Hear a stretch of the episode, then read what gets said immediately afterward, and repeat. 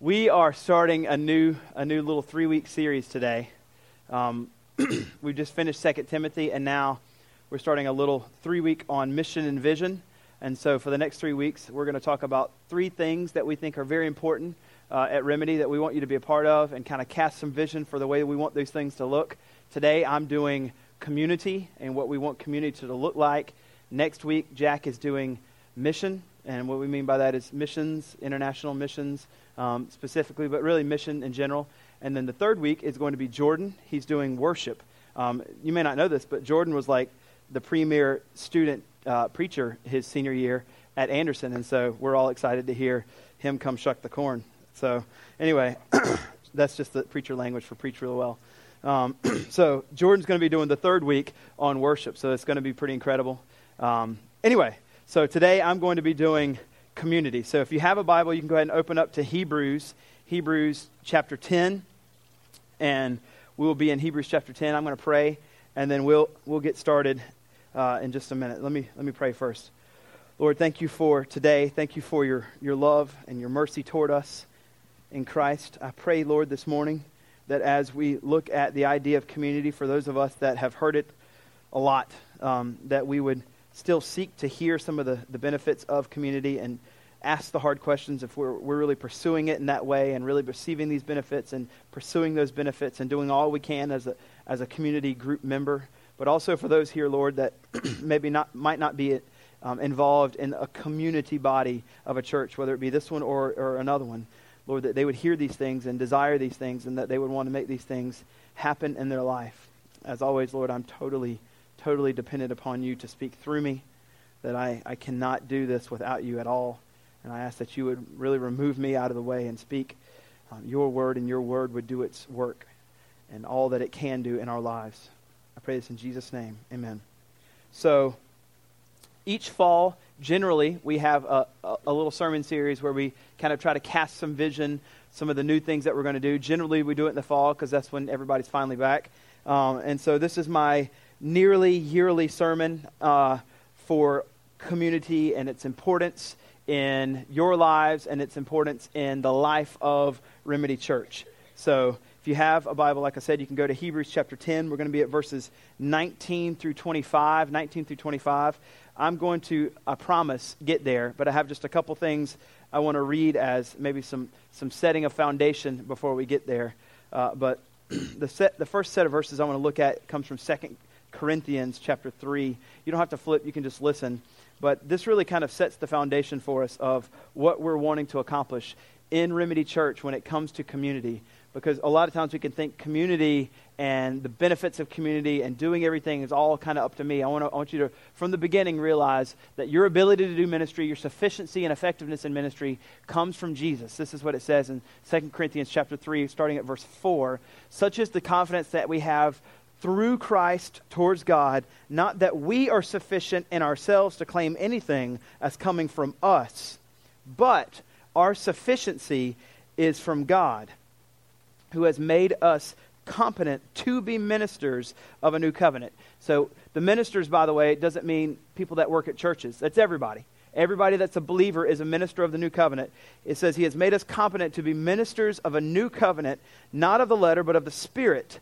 For the letter kills, but the Spirit gives life. So we're all, as believers, filled with the Spirit. We're all now competent to be able to do ministry. And the sufficiency to be able to do ministry does not come from in and of ourselves, but instead, all of it comes from God. And so when I'm talking about community groups today and all that it entails, we have to remember that our sufficiency and our ability to do those things and our competency to be able to minister to one another and to the city begins and it finds its foundations in Jesus and Jesus alone. So, my main goal today is this. My main goal today, as we're talking about community, is not just to encourage you to join a community group at Remedy. That's not really my main goal. That might happen, but I have a kind of a bigger, broader goal that I want to accomplish, which is this. My goal is to convince you that biblical community is absolutely necessary in your life that the Bible wants us, the Bible says that we as Christians should be involved in biblical community.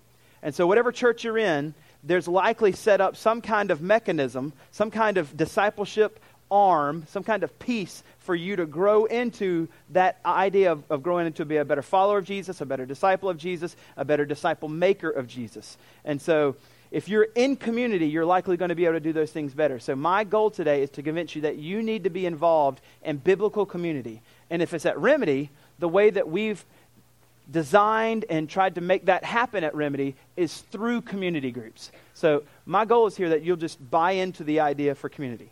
That's my goal. And if you're going to be at Remedy, it would be through community groups. If you're going to be at whatever church you go to, um, that it would be at that place. Now, there's likely two groups I'm speaking to today. Some that are already involved in Remedy, deeply involved in Remedy, deeply involved in the community group, and you already are going to believe everything I'm going to say. Okay. So, still, I'm gonna, you're going to see four benefits of being in biblical community today. And so, what I want you to do then, think like this as you hear these benefits, I want you to say, Am I actively seeking those benefits? Am I actively participating in the benefits? And am I actively being a person that's trying to extend those benefits to the rest of the people in my community group? So, it's, it's, a, it's a give and take. And so, as you hear these four benefits, I want you to hear them as in, Am I experiencing those? Am I extending those? Am I part of that in my community group? The other group of people are people that are probably not yet in a biblical community. Whether it's that you come to our church or not, you haven't experienced these things. And so my goal is not for you to ask those questions, but instead, as you hear these benefits, really think to yourself, do I want to have that in my life? And if I do, what am I going to do? What am I going to do? Because these benefits, I mean, these, I didn't make these up. These are in the Bible. These things are incredible. They're absolutely incredible. And I would argue necessary for you to have in your life as a believer in Jesus. And so, whatever group you fall into, I want you to try to hear those things in your way. And I already told you what my goal is. My goal is to convince you that you need to be in biblical community. You need to be. And when I say that, I want to give a little bit more explanation. So, when I say you need to be in community, what I mean is gospel centered community. Gospel centered community. So, what do I mean when I say gospel centered community? To state it easily, it means this a community that's centered around the gospel of Jesus Christ. But you can say, Fudd, you just use the same words to explain it. And so that's not really a definition if you just use the same words and just you know, re- reorient them and, and, say the same thing. So I'll, I'll try to explain it more. Um, what I mean is this. Uh, if you're a believer and you're hanging around with people, you could ask yourself this. You can say, I wonder if I didn't know Jesus, if I would still hang around them. Would I be with these people? And would I have this deep connection like I don't have with any other people? And the reason why, when you meet someone that you've never met, but then you realize you're Christians, you feel this kind of lower level foundational connection that people that don't know Christ don't feel is because of Jesus. It's centered around this deep, abiding truth in what Christ has done in his death, burial, and resurrection for us on the cross. And so, what we mean is gospel centered community is that our hanging around each other is centered around the death, burial, and resurrection of Jesus. We talk about it to each other. We tell each other what are the implications of Jesus' death, burial, and resurrection. So we tell each other that you're in Christ and you're holy and you're innocent and you're, you're counted, seated with Jesus in the heavenlies. We, we speak to one another with these amazing biblical truths. We talk about it often. We try to tell other people together as a community of 12 to 15 people. We try to tell other people that haven't heard this amazing message about it. We try to care for and love for, love each other in a way that mirrors the gospel. So, the, what that means is Jesus was in heaven and became man incarnate, which we're not that hot. You know, we're not that great of people, right? And he literally became one of us. He had it pretty good in heaven before he came. We can all kind of admit that, right? And so when he came down here, he literally, as Philippians 2 kind of said, lowered himself to come down here. And as he did that, took on flesh and then lived a life with us, like healing people and loving them and loving the sinners and loving the outcasts and all the people that were kind of the outskirts of society. He generally, genuinely loved everybody that he could. That means we look at that example of the gospel and eventually died for them, those who are his enemies. So that's, that's the example of what love should look like. So in our community groups, a gospel centered community group is that we try to, the best we can, love each other in that exact same way. Sacrificially love one another sacrificially try to find ways that we can um, help one another, spur each other one, on another, and care for one another. We share the gospel with each other. We strive to, as we know each other even more deeply, the things that, that we find um, as temptations in our lives, we try to help each other conquer and kill those sins. And we want to see more people meet Jesus as well.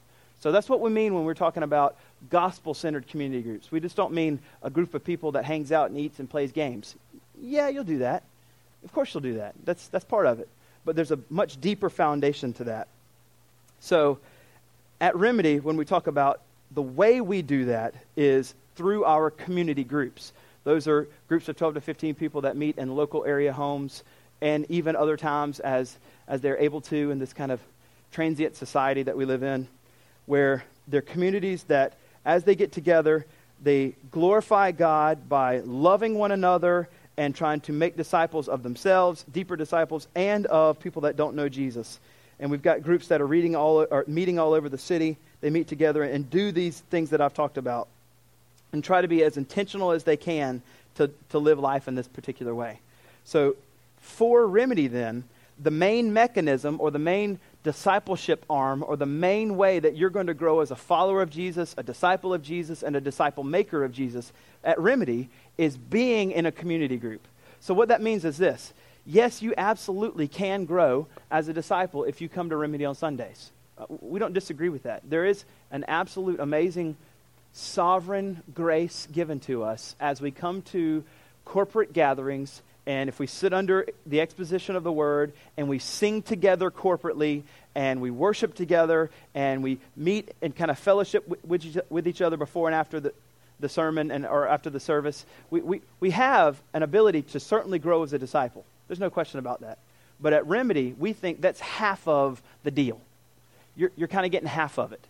There's a whole second half that we've tried to structure, which is you can really be known, you can really be loved, you can really be cared for. You can have an even more of a voice if you are part of our other side, which is our community disciple making mechanism, which we call community groups. So that means at Remedy, if you want to grow into your fullest potential as a disciple of Jesus, if you want to, what I think is biblically Jesus wants us to be in community. The best way that you can reach your full potential and the fullness of Christ as a disciple of Jesus and a disciple maker of Jesus is to, yes, be here on Sundays, but to also be a part of a community group. That's the best way at Remedy you're going to grow as a deep disciple here at Remedy. Now, if you go to another church and they do it other ways, I'm not saying that our way is the way. I'm saying our way is a way. And it's the way that we have um, prayed about and feel that God is leading us to lead that here. Other churches do other things, and in those contexts, they work perfectly. So that's fine. I'm not saying that we have like the corner market on making disciples. I'm just saying this is how we feel the, definitely the Lord is leading us after, after a lot of prayer. So the, the primary vehicle which you're going to be discipled at Remedy is through community groups. That's the primary way that it's going to happen. So I know you're thinking, he's never going to get to the text. I really am. I really am. Um, I have one other verse that I want to read to you from from Second Thessalonians. Maybe you weren't thinking that, but now you are. Um, from Second Thessalonians, I'm sorry, First Thessalonians, uh, and then I want this to kind of set the uh, kind of the foundation for what we want community groups to feel and look like, and then we'll jump into the text. In First Thessalonians chapter two, Paul is writing to the people in Thessalonica, talking about how he feels about them. And as he talks about how he feels about them, he talks about as he feels about this way, what are some of the interactions they have and what it's all what is it all about? He says in in chapter 2 verse 8, he says, "So, being notice this language. This is beautiful. So, being affectionately desirous of you." So this means like Paul wants to be around them. He has a deep love for them. He, it's not a box he's checking every week to get around people because the church requires it. Instead, he really wants to be around them. It's when he's not there and he's got to do something on Tuesday, Wednesday, Thursday, whatever night you might go to community group, or if you're missing out, you have a heartache like, oh, I'm going to miss out on seeing Samantha and Joe and Bob, and I love hanging around with Laura. They're just, they're just awesome, and I'm going to miss it. And those four people, and I can't remember their names, they're going to say, oh, Larry's not going to be here, and oh, it just drives me crazy. I wish, because I have such an affectionate, desirous uh, part of my heart that wants to be with them. And this is what it looks like when you're with them. He says, So being affectionately desirous of you, what does that look like? We were ready to share with you not only the gospel of God. So in this context, there's a, there's a giving and taking of declaring and preaching or proclaiming or sharing the gospel over. It, it has its foundations set over it in that group. Not, we don't want to share only the gospel of God with you, but also our own selves our very lives because you have become very dear to us.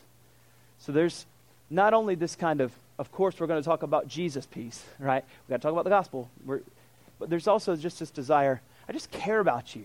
And I, I want to be known by you, and I want you to know me, and I want to love you, and I want you to love me. And if you have a need, I want to meet it. And if I have a need, you want to meet it. And we just want to hang out, and we want to be together because I'm just so affectionately desirous of you.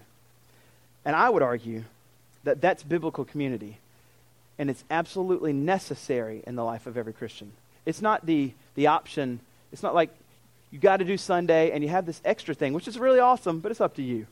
I think that the Sunday morning gathering and biblical community, and whatever church, the way they try to work that out, and here it's for us as community groups, is absolutely necessary. So, what I want to read here to you is verses 19 through 26 in Hebrews 10, and I'm going to show you four benefits of being in biblical community. Four benefits of being in biblical community. Let's, I'm going to read the entire set of verses. And what I want you to notice here, by the way, is it's, it's going to stick out to you, is the first, plur, first person plural.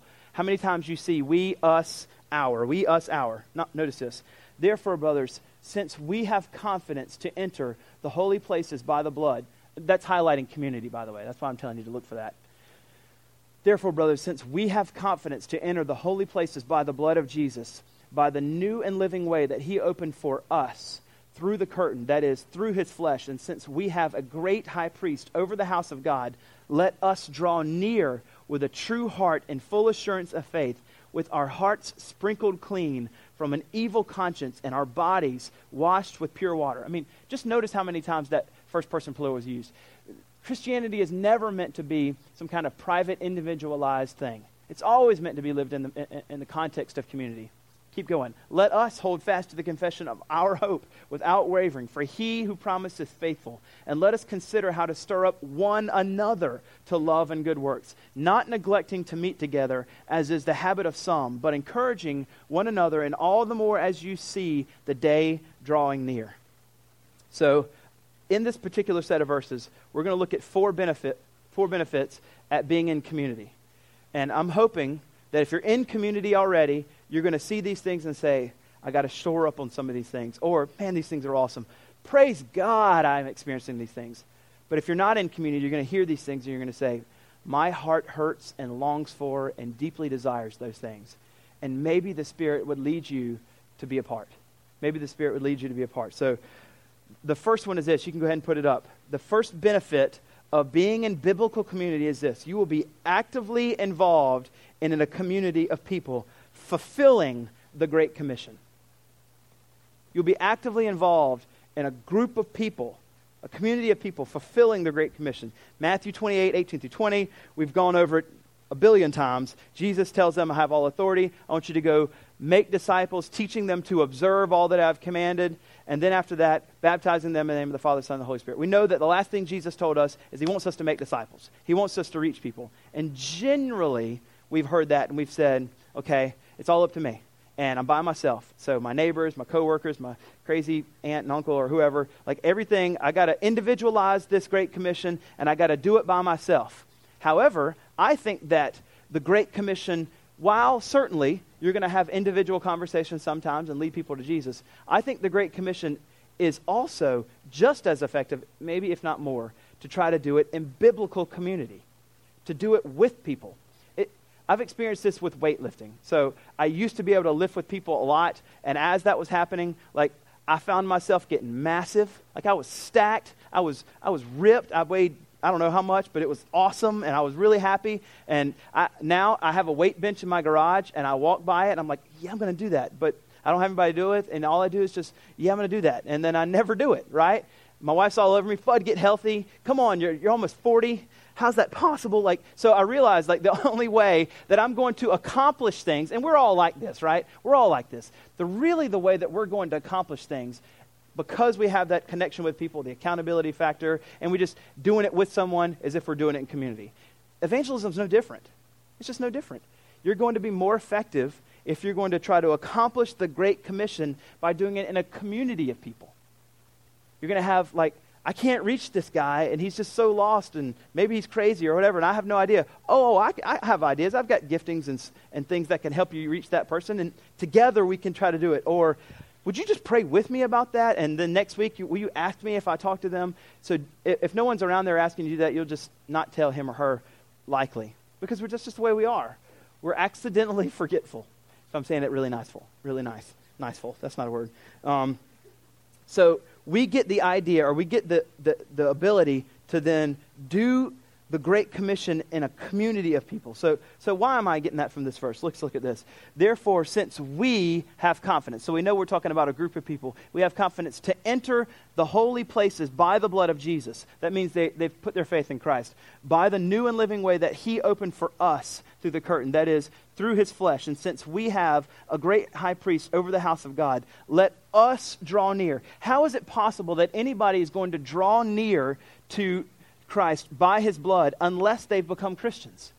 This, they're just not going to. No one's going to be able to do that unless they're a believer. They won't draw near with a true heart and full assurance of faith, with our hearts sprinkled clean from an evil conscience and our bodies washed with pure water.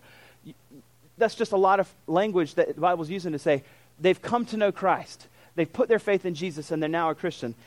How is this going to happen unless the Great Commission is happening to tell them?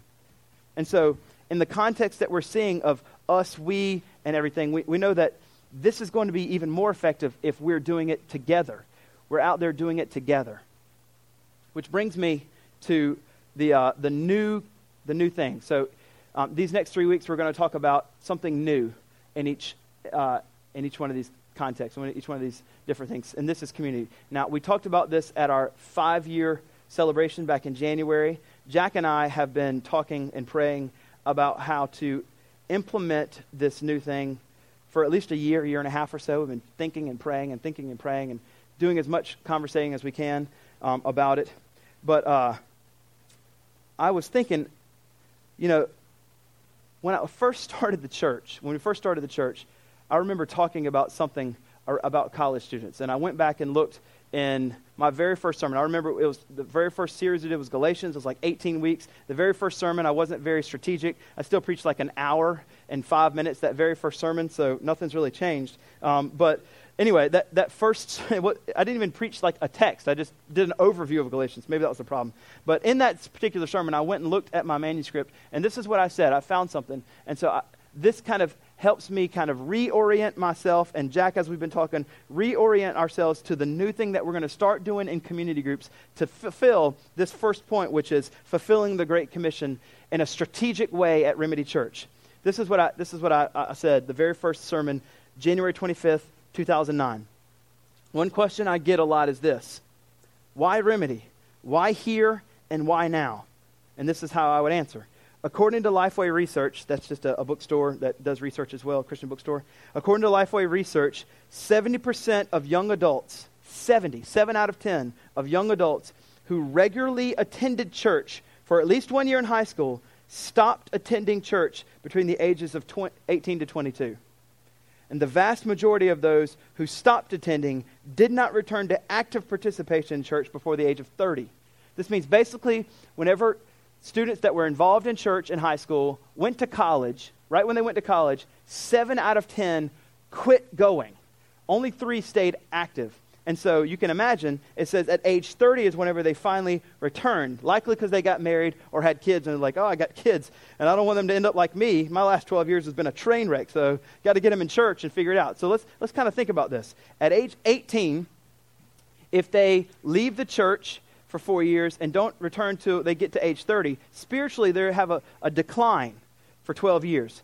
But the other side is if they stay in church at 18 and they grow for 12 years that that right there is a huge gap of spiritual growth that they're missing out on. So when i saw that i thought to myself what would it be like then if that 7 out of 10 7 out of 10 didn't leave but we we did everything we could to reduce that number? And this is just church kids is just church kids. So we still have the whole now of post postmodernism where kids postmodernism is all truth is relative. Post postmodernism is I don't even care anymore. You know, I don't even care about Jesus anymore.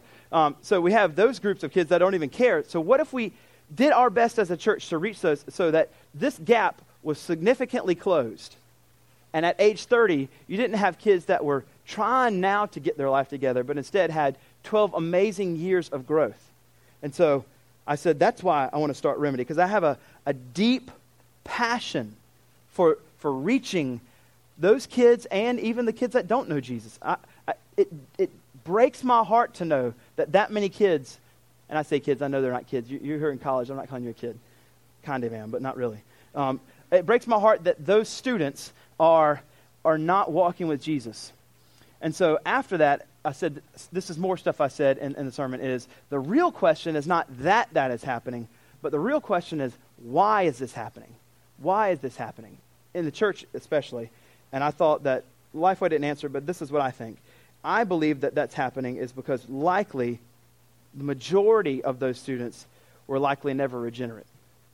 They just weren't saved. They just kind of grew up in a church where, you know, they scare the hell out of you, literally, so that you don't want to go to hell and it sounds bad. And so, how do I not go to hell? Well, there's only one way, and it's Jesus. Well, then that's my way. And then you kind of just do whatever you want. And then once you get the freedom and you're in college, like, church doesn't mean anything to you because your parents dragged you there every week. And then after you get your freedom, you never go anymore until 30, until you have your own kid and you're like, I'm a mess. I don't want them to be a mess. And so then you go back. So, approaching, I think the root of it is seeing those college students, age students, come to know Christ. And from the very beginning, very first service, I, I, I said this stat and I, I, said this is what we want to do at Remedy. And so, the very beginning, we were very devoted to reaching the college campus, mostly because of this deep passion I had. Um, and we had a lot of students come. And during those five years, we, we saw students come, college students come, and we were really young when we first started. I remember that first year praying, Jesus, please bring 40 year olds. I mean, just some people that aren't a mess, that, you know, don't sleep till noon, like just don't have crazy problems that can help me. I just remember praying. But we had a lot of college kids in the very beginning. Um, and we saw over, those, over the last five years or so, even almost six now, those kids come to know Christ, grow in Christ, get married, have children. And so we're about six years after that. And as we've seen that happen, um, certainly, and this is understandable, our focus is on that group now 20 to 30 year olds or so. That's kind of, it seems like that's the focus, although we want to continually reach everybody that we can. No matter who they are, no matter what age, we want to reach everybody we can. But it seems like that's the, that's the predominant age, is that next stage of, of, a, of life with lots of kids. Is we got kids everywhere now, right? Um, and so I've been thinking about this a lot. Jack and I have talked about it. I've talked about with um, this kind of this thing that's been going on in York County with the, the director of missions. His name's uh, Michael Dale. He just kind of knows all the 70 whatever churches in Rock Hill. And we just kind of talked about how some of this happens. And this is what I think happens is a church starts, does a good job because they're young, reaching college age students or whatever, and then five years later, that group that they initially started with is still the core group, and they're doing their best now to reach 20 and 30 year olds. And then about five or 10 years later, all those are now 30 and 40.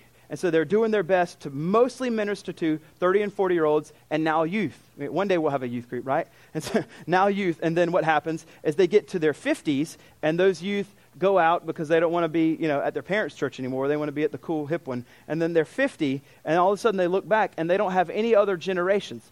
This is what's happening in every church in Rock Hill. They're 50 or 60 and they have nobody that's younger, and no concept of how to reach that generation because they're just 20 years removed from them. They have no kind of identification with them. And what's happening now, even in York County, is as they're turning, these 50 year olds are turning 60, 60 year olds are turning 70, and they're not doing a good job at reaching, those churches are dying. They're just dying. They're decreasing numbers. They have massive buildings. I talked with somebody just this week. I can't remember who it was. Uh, uh, a massive building that held over 1,200, and they have 200 something like that. So there's churches all over that have these massive churches that were in their heyday huge. But what happened was is they didn't keep reorienting themselves back to the younger age and saying, hey, you that are now 20 year olds with children, we're absolutely still focused on you. And we want to care for you and minister to you. But also, we want you all to be missionaries with us to reach this next student age so that they can come in too. And then when that happens, when they're 20 and y'all are 30, we're going to care for you, we're going to love for you. And also, all of us are going to be missionaries back to this, this age again so that they can join us. And we're going to continually each generation have that new generation always with us so that when we're finally 50 we've got 40 year olds we've got 30 year olds we've got 20 year olds and we look a whole lot more like what i think heaven's going to look like a whole lot more like a, a multi-generational church which is what the design is and so we have to in our minds continually reorient ourselves not that we're taking the focus off of you we still want to care for you. Jack and I still love you. We still want to minister to you. We still care about your children. It's not like we don't care about you anymore. We just care about the 18. That's not what I'm saying. It's not at all what I'm saying. We want to care for you and love you, and you join us in reaching the next generation. So, um, we also, as we began, this is still, I'm still under this new thing. I know it's kind of long, but there's a lot to it. Um, Jack and I have been talking about for a year and a half or so. We also noticed when we first started community groups, we just told each community group, what we want you to do is pick something in the city and go serve. You can pick whatever you want. There's, there's all kinds of stuff all over. So you can reach uh, the children attention home. You can reach retirement centers. You just find something in the city that all of y'all are kind of excited about and go serve them as much as you can. So we've done schools, we've done crisis pregnancy centers, we've done projects for the city, we've done all these kinds of things. Um, but what we found is this, these are Jack's terms. I love it, um, especially because I'm a hunter what we've been doing is we've been taking a shotgun approach to mission in the city. If you don't know anything about guns, I'll help you. Shotgun is one of those click click things. You know, you poop, you, you, you shoot, not you poop, but you shoot. And when we got to edit that out on the podcast. So when you shoot, it shoots a bunch of BBs out, and it just kind of spreads all over and hits a bunch of stuff, and it goes about 50 yards. Shotgun approach. Rifle, you know, you do like this, and you have a deer that's 200 yards, a nice eight-point buck, bang, and it's just that one bullet goes and it hits them. There's, no, there's not a whole lot of stuff. And so what we've noticed is our approach to mission in the city is community groups, pick whatever you want and just go reach and whoever you can. So we've been trying to broaden ourselves out, shotgun approach to doing things. And that's not bad. But as we've been talking about, what we've noticed is each community group themselves feels like an island, and there's no crossover of unity of mission in community groups. They're all just kind of out there. And what we thought is we want each community group to have its own kind of passion and purpose and, and, and, and whatever. But we also want all the community groups to feel like they're unified still under kind of one more singular focused mission. And so we talked and prayed for a long time. Fast forward from J- January 9th, 2009 to, ah, I don't know when it was, when, when Jack moved here. But one day Jack called me, seminary buddy from 2001. Hey, Fudd, I just, uh, I think I'm getting a job as a campus minister in Rock Hill. Isn't that near you? I'm like, that's right where I am. That's pretty amazing. So this took me by surprise, and I say, whoa, this just happenstance. This isn't happenstance at all. This is the sovereign hand of God bringing someone who's now an elder whose passion is just like mine, co- reaching college students. And so we're putting all this together, and I, Jack and I are talking. I'm like, you know, Jack, I think that God, uh, I don't want to be, you know, miss the big E on the eye chart, as Driscoll would say. I don't want to miss that and say, maybe God's telling us, since I have a deep desire for college, you have a deep desire for college, that perhaps our singular focused community group mission outreach that can give us diversity but also unify us should be reaching the Winthrop campus. It just, we just all do one thing. So that's what's going to happen now. For Jack and I have been praying for at least a year and a half uh, and talking and trying to, as much as we can to s- focus ourselves to not take a shotgun approach, but now take a more rifle oriented approach and be more effective and not find ourselves kind of accidentally all over the place or accidentally not continually looking back at the next generation, but, but all generations so that we don't find ourselves, you know, at 50 and have nobody that's younger than us. So what that means is that community groups aren't going to randomly just pick a place in the city and serve, but instead, all community groups now are going to solely focus on the Winthrop campus. Anywhere on the Winthrop campus, all of our efforts, all of our missional focus, all of our thoughts, all of our community outreach budgetary dollars are going to be focused on the Winthrop campus. Um, I know that, that that's going to bring some questions. I'm going to try to address what I think would be the, the top three questions you might have, but this is going to give us a clearer way to do mission at Remedy. I think a much more holistic kind of, we're all together doing the same thing, and there might be crossover in whatever ca- point of the campus that you're trying to reach.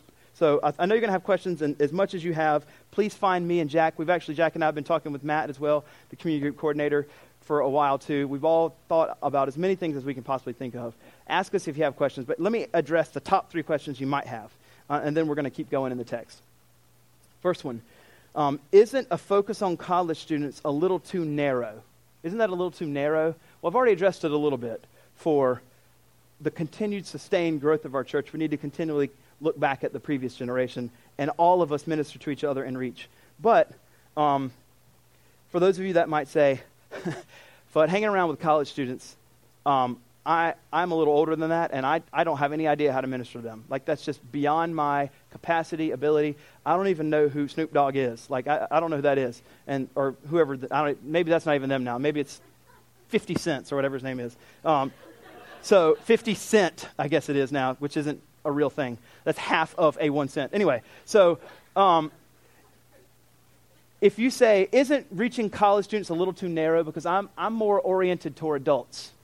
I want you to hear this. This is, this is not a problem at all. No, it's not too focused. And here's why because there are tons of subgroups on the campus, including adults. Including adults. So if your group says, I am all about faculty, then you reach the faculty. I'm all about staff and outreach staff. You reach the staff. I'm all about the, the athletic coaches. Your community group reach, reaches them. I'm all about the men that make the, the campus and, and women that make the campus look beautiful. They're the ones that cut the grass, etc then you reach them. Tons of adults. So there's all kinds of subgroups on the campus that you can be really intentional about reaching, from faculty to staff to coaches on the team to even students. Athletics, if you just love sports, I just want to reach the athletes. And you can go to all the softball games or baseball games or basketball games or whatever you want. Can't go to football games. Anyway, so the other things are uh, another thing, like Jack was in a frat, so he has a deep heart to reach frats uh, and fraternities or sororities if you're a sorority um, in college, or international students. You have a group of that's already ministering to the international students. You don't even have to invent the wheel. Like it's, it's right there. Go serve that group that's already serving the international students, and you're reaching all over the whole world. So there's all kinds of um, there's all kinds of subgroups that you can reach on the campus. Education majors. My wife was an education major, and so she has a heart for them whenever they're in their senior year and they're doing their student teaching. They just need like somebody to tell them that they're going to make it and that one day they're going to get to sleep again and that you love them and you, you send them a, or, or brand new teachers, or you send them a, a $100 gift card to Walmart or $200 gift card to Walmart at the beginning of the year because they have to buy everything themselves with their own money. I remember that. And so, like, there's all kinds of things that you can do. You pick your passion you decide who it is, the subgroup on the campus, and then we're all still having our own kind of unique feel, but we're all still reaching the same group. We're all still going after, and there may be crossover. This, doesn't mean we're all just going to do BCM. Jack's got BCM. He's doing a good job. Like it's blowing up over there. The Lord is blessing that. That means maybe some of you will, but also there's like 6,000 people on campus, 7,000 people on campus. It's a huge, huge mission field for us to reach into. And likely it means even with the church kids, there's seven out of ten that don't want anything to do with Jesus. So there's tons and tons of people to reach, even adults. So if you pick your passion and you don't know how, talk with me or Jack or Matt, and we'll give you specific ideas on how to do that. Jack's got a, an inroad into the campus, and he can do a lot of he can do he can work some magic. He's awesome. So anyway, that's the first thing. Isn't a, a focus on the college campus a little too narrow? No. Next thing. This is a big question. I think. Aren't they just going to move away after five, four years? Or, you know, for some of you on the five or six year plan, uh, aren't they just going to move away? The answer is maybe. Maybe they are. But either way, I think it's a win. If they stay, we've seen plenty of people that have, that have stayed here, and because they're in a church they love and a community they love, they just choose to stay here. They're from, you know, Florence or Hilton Head or somewhere in Georgia, whatever. They're from all over. And they say, you know what? I love the city. I love my community. I love the people I've met. I really feel at home here. I'm going to stay here because of my church community. That's a win. They stay. They get married because they found their MRS degree and they stay here or MR degree. And like, so they finally get married and they have kids and they're like, this is where I'm, I'm doing it. That means they got married. They met their spouse. Um, and so they stay in the life of Remedy. That's a win. Or if they move on, that means it's still a win because then we get to send missionaries we get to send missionaries, and I don't mean like pack up everything, sell everything, go to the 1040 window. I mean, everybody's a missionary. So whenever they're here with us, they've experienced community maybe in a way they've never have before. They've experienced a church that loves on them and does community. And then when they, they, they say, okay, my four years are over, we get to send people or couples all over the country, maybe even out of the country, as missionaries to go do, do something. And that's exciting for us. That's exciting for us to see that we're getting to do that. So the second question, aren't they just going to move? Maybe. But either way, I think still a win. Last question you might have, and then we'll keep moving. Um, what about if our community group is already serving at a place? What if, if our community group's already doing something? Um, we're not telling those community groups to stop that. We're not at all. We want you to keep serving and being passionate about and, and, and being with and helping people that you're already meeting. But for all the new community groups that we'll be launching, hopefully we're going to have a few launch here in the next six months, those will now take the focus of the campus. And for those that are between groups, and that's just the nice way of saying you still hadn't found one, um, the campus is where we want you to direct your efforts. And, and I think there's even ways to, to take some that you're already doing and still do, still do it together. I can talk about that later. So those are what I think are uh, the top three questions you might have. Certainly find me and, and, and talk to me later. But that's what we're going to be doing now as a, as a way to focus in on, together as a church, one particular thing where we're all just pouring all of our missional efforts in a much more oriented rifle effort. Because here's the thing we want to have a community of people fulfilling the Great Commission together. Fulfilling the Great Commission is easier together. And so, whenever we're doing that, man, it, it's awesome if one group's already reaching something and there's an overlap into another, and then they get to do things together. And it's because we're not just all over the place in the city, but we're still here. I think it's going to be a, an amazing focus that the Lord's going to give us, that, that God's going to bless the, the efforts that we have. That's the first thing. The next thing, the next benefit is this. You can see it in verse 23. You can see it on the screen. You will be able to continue in a community. You'll be able to continually be. You will continue be. That doesn't make sense, does it? To be. Uh, I don't have a two in mind. You will continue to be in a community that strives to hold to the faith in the gospel. Look at verse 23. It says this Let us hold fast to the confession of our hope. Let us together hold fast to the confession. That's continually believe the gospel. Our hope is Jesus. Let us hold fast to the confession of our hope without wavering, for he who's promised is faithful. So we know that the Lord's faithful to strengthen us, as we've read in 2 Corinthians. He's the one that empowers us and gives us the competency and the sufficiency to continue in our ministry, to hold fast to the gospel. But there are this verse, and I'll, I'll read you one other. There's countless verses I could go to that tell us that there's an absolute necessity for us to continue in the faith this is just one verse. I could read tons. But uh, 1 Peter 1, verse, I'm sorry, 2 Peter 1, verse 10 says this Therefore, brothers, be all the more diligent to make your calling and election sure. For if you practice these qualities, these are the things that look like sanctification, you will never fall away. So there's all kinds of verses all over the Bible that hold out for us. Yes, you're in Christ. Yes, you're justified. Yes, you're innocent. Yes, you're declared righteous. Yes, you're seated in the heavenlies, Ephesians 1. However, now sanctification looks like you always holding fast to that. You continually holding on. And in this particular context, it's us.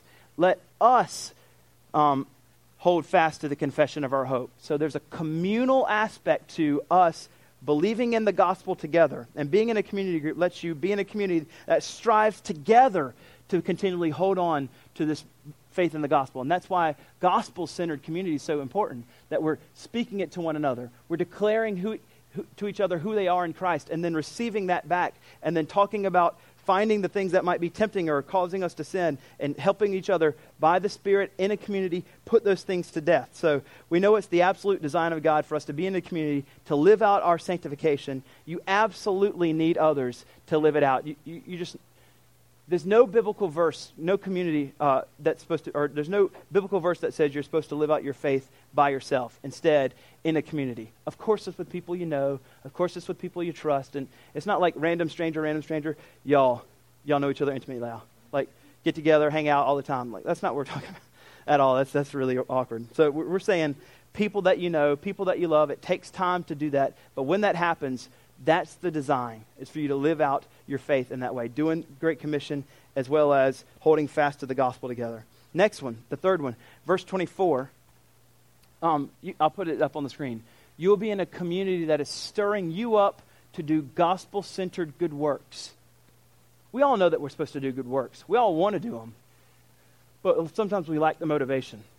But this verse says, in community, you're going to find the motivation with someone else motivating you and stirring you up to do it. Look, what it says in verse 24. Let us hold 24. And let us consider how to stir up one another to love and good works. Let us consider. This consider is like not just kind of a, a mere passing thought. This is deep contemplation. Let us have deep contemplation on how we can stir up one another to love and good works.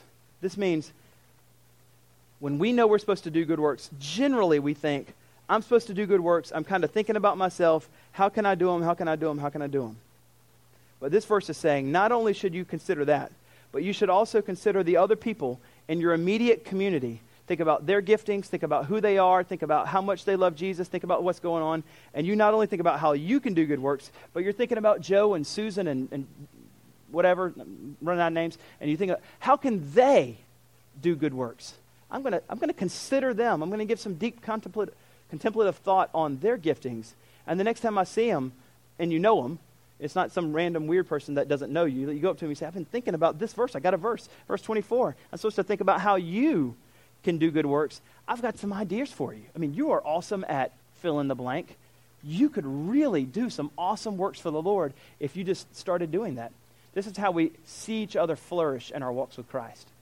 So we, we're to consider how to do these things together, push each other on and doing good works together. And because we have to understand that we absolutely need each other. So let me ask two questions as a little follow up to this point three.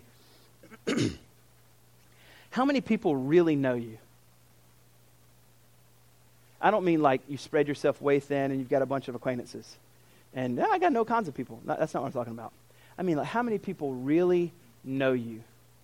How many people do you really like allow in to know you and you be known by them? I know that takes time. It's not like that can happen overnight. It, it takes time. But how many people are you allowing into your, your life? Like, really into your life?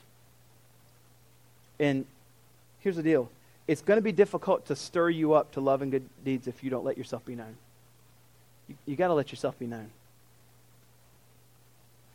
Don't hide yourself your whole life and miss out on this amazing gift that God gives us of deep, deep relationship and being known by people. Certainly, it's got to be someone you trust. But how many people really know you? The next thing I want to ask, and kind of a follow up question with this third one, is this How often do you consider how you can stir up others in your community? How often do you think about others and how you can stir them up towards love and good deeds? Not just yourself, but really focusing in on other people and seeing them flourish in the Lord, not just yourself. This, that seems to be the obvious implication of verse 24 is that we are others minded, others focused, not just self. I mean, certainly you're going to think about yourself. You, you can't not do that. But still, how often are you thinking about the people in your close community of the gifts they have and how you can encourage them and their good works. Number four, last one, is this. You have a community of people that really love you and desire to be with you. You have a community of people that really love you and desire to be with you. Um, verse 25, if you've been around any kind of like seminary talk or maybe somebody, you know, hit you over the head with this verse if you've accidentally missed church for a while. Um, they bring this verse to you as the proof text of your skipping church is the absolute biggest sin ever.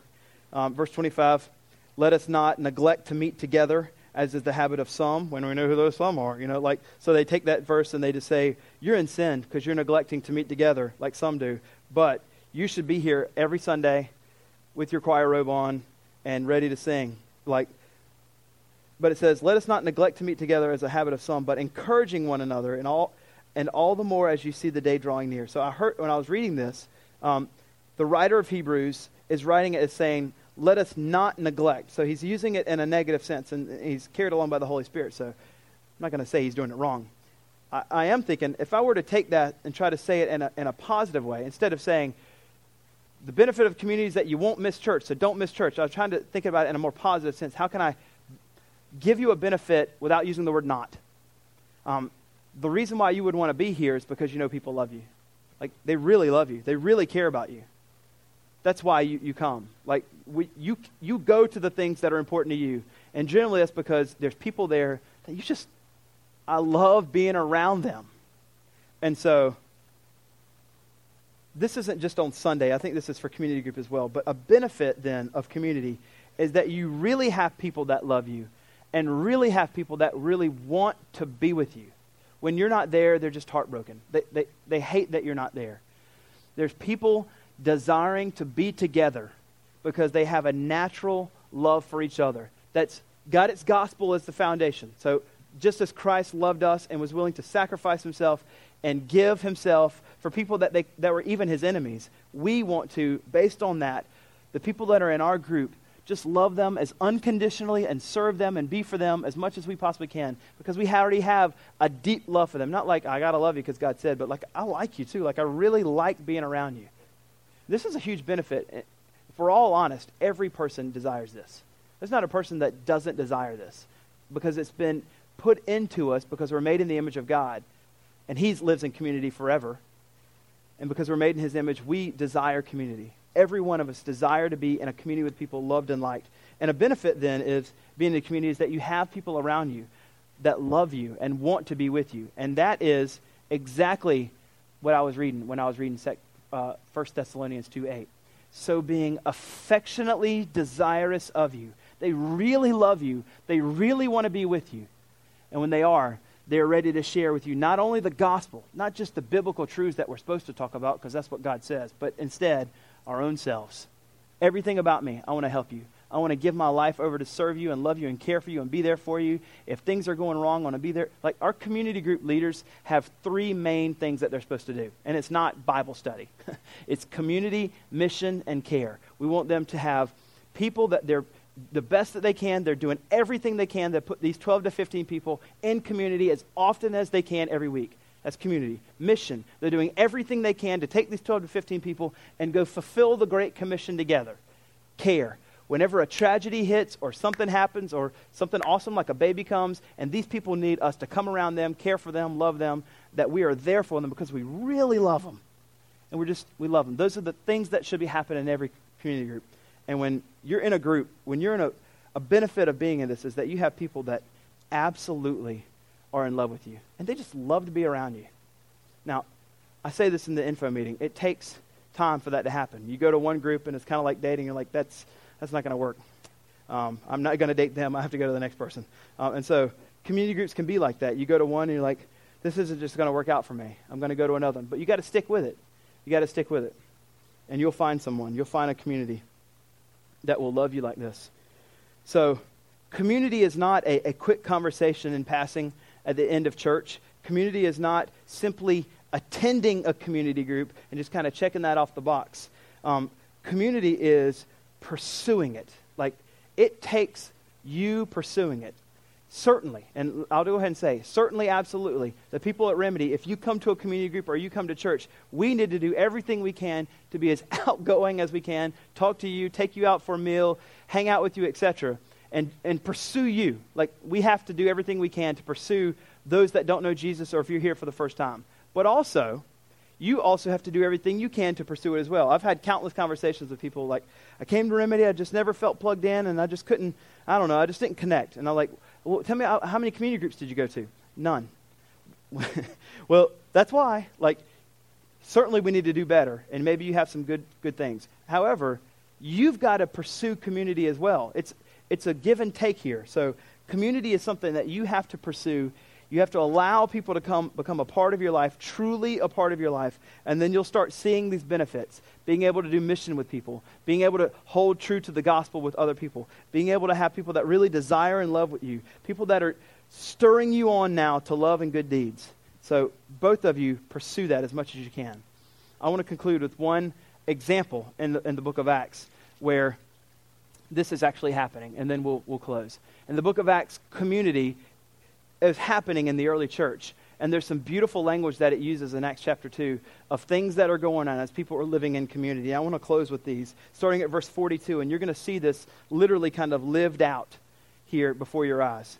Verse 42, and it says, They devoted, that's, they are the Christians, and they devoted themselves to the apostles' teaching So they were sitting under sound teaching, they were under the Bible. But not only that, they devoted themselves to fellowship. There's the piece where you have to, you have to pursue it as well. They devoted themselves to the apostles' teaching. They devoted themselves to fellowship. They devoted, the, they devoted themselves to the breaking of bread and to prayers. They were devoted to many things here together in a community. And as they did that, look what it says in verse 43.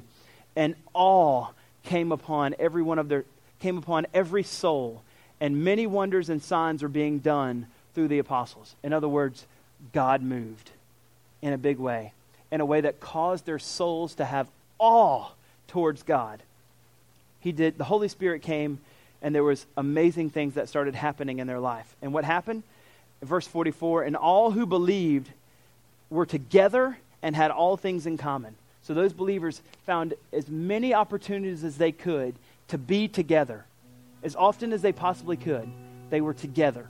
And when they did that, they had all things in common. This isn't like the Bible proof text for people that say you should be a socialist. That's not it at all. This is saying, as believers in Jesus, we need to kind of we need to have the mindset that's been adapted that if I have something and you have a need, I want to meet it. Notice how it happens. I mean, this is verse 45 is quite convicting. When someone had a need, notice what they did. And they were selling their possessions and belongings and distributing the proceeds to all as any had need. Would you sell your car if someone in the church had a need that you can meet? It's not like you're digging at the back of the closet and giving them all the clothes you don't want. That's not like I'm selling everything. I'm giving you. I have. You have a need. I've got something I can give you. Find all the the canned food I have of Vienna sausages. We never eat these anyway. Not, they're literally finding the, some of the most important. They were selling their possessions and belongings. Would you sell some of your most precious things if there's someone in the church that had a need? That's convicting. That's very convicting. This is the kind of life they lived. Why did they do that? Watch this. Verse 46. Those first four words, I think, are the key. And day by day, the implication is that they saw each other every day. Now, because we live in a transient society, that's, that's next to impossible. We drive everywhere. Some of you drive, you know, 30 minutes to work every day. We all live in kind of sporadic neighborhoods all over. But the principle behind that is still what we should strive for. We should, as much as we possibly can, see each other and be with each other every day. Phone calls, texts, social media, seeing each other at lunch, hanging out for breakfast, community group, game nights, dinners, going to each other's games, going to each other's kids' recitals, all these things. The, the principle behind it is that we want to be with each other in our community group as much as we possibly can. That's what's going on here. And when that happens day by day, they attended the temple together. What did they also do? They were breaking bread in their homes. I mean, there's just something intimate about eating with someone. It's, it's different than bumping into each other in the mall and having a quick conversation. When you sit down and you eat with someone, there's just something that's more intimate about it. And so that's why every Sunday you should take a couple out and you go Dutch.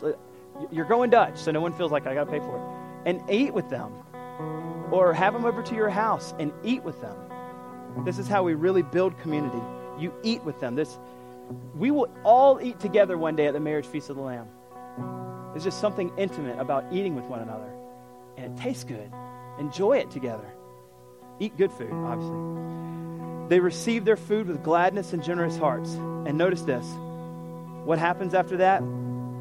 Worship. Praising God and having favor with all the people, the unbelievers too, the post postmoderns who don't care about it. They had favor with them too because of the kind of lives they lived. And, this is my favorite, evangelist at heart, I guess. The Lord added to their number day by day those who are being saved. When biblical community is operating and functioning, people that don't know Jesus start meeting Jesus. This isn't just I'm proof texting out of Acts chapter 2 verse 47. The entire book has illustration after illustration after illustration of people getting together that are Christians, doing life together, and other people meet Jesus. Acts 4 4, Acts 2 41, Acts 6 7, Acts 11 21, Acts 9 31, Acts 9 42, Acts 12 24, Acts 13 48, Acts 16 5, Acts 17 4, Acts 19 20, Acts 21 20. All those are people in community, unbelievers were saw it, and unbelievers got saved. So this is a pattern of principle happening. When we're functioning as a body, we're seeing these benefits happening, we start fulfilling the Great Commission together. And so, this is what I want you to do. These are the applications. For those of you that are believers, that are in community, you're in and you're in and you're in, and you bought in, you're like, I got it. I want you to just hear those four benefits and say, How am I doing at those? Am I fulfilling the Great Commission on, on, on mission with other people? Am I loving and, and, and pursuing the gospel with other people? Am I doing those four things together? Am I really loving people? Am I really wanting to be people? Am I thinking about others and how to stir them on in good works? But for those of you that maybe you're on the cusp, this is your church or you have another church, and you're thinking, Am I involved in the real community of that church? If you want to join Remedy, and you're saying, Okay, Fudd, you've convinced me I need biblical community, I, am going to do it. Look underneath your chair. There's a card about this size, and it says, I want community on it. Just take that thing, fill out the back, whatever information you want, and at the end of the service, just put that in the offering plate and we'll contact you this week and we'll get you into some community groups that will, that will be able to serve you and you'll start being a part of these benefits. Just fill that out and we'll take it up the end of the service. And lastly, is this. Because Jesus, as Acts said, has entered into the Holy of Holies and been the sacrifice for us and declared us righteous and declared us holy and been the once for all time sacrifice for us, He's worthy of our worship. He's just worthy of our worship. And so now we want to corporately sing together because Jesus has, it says in verse 10 14, by a single offering, he has perfected for all time. He's declared us holy, those who are being sanctified, those who are still growing in their sanctification. And he deserves all the glory for that. Let's pray. God, be with us now as we worship. I pray that you would connect our hearts together and point them vertically towards yours, and that we would give Christ all the glory and all the honor he deserves as we corporately worship together. We love you, Jesus. We pray this in Jesus' name.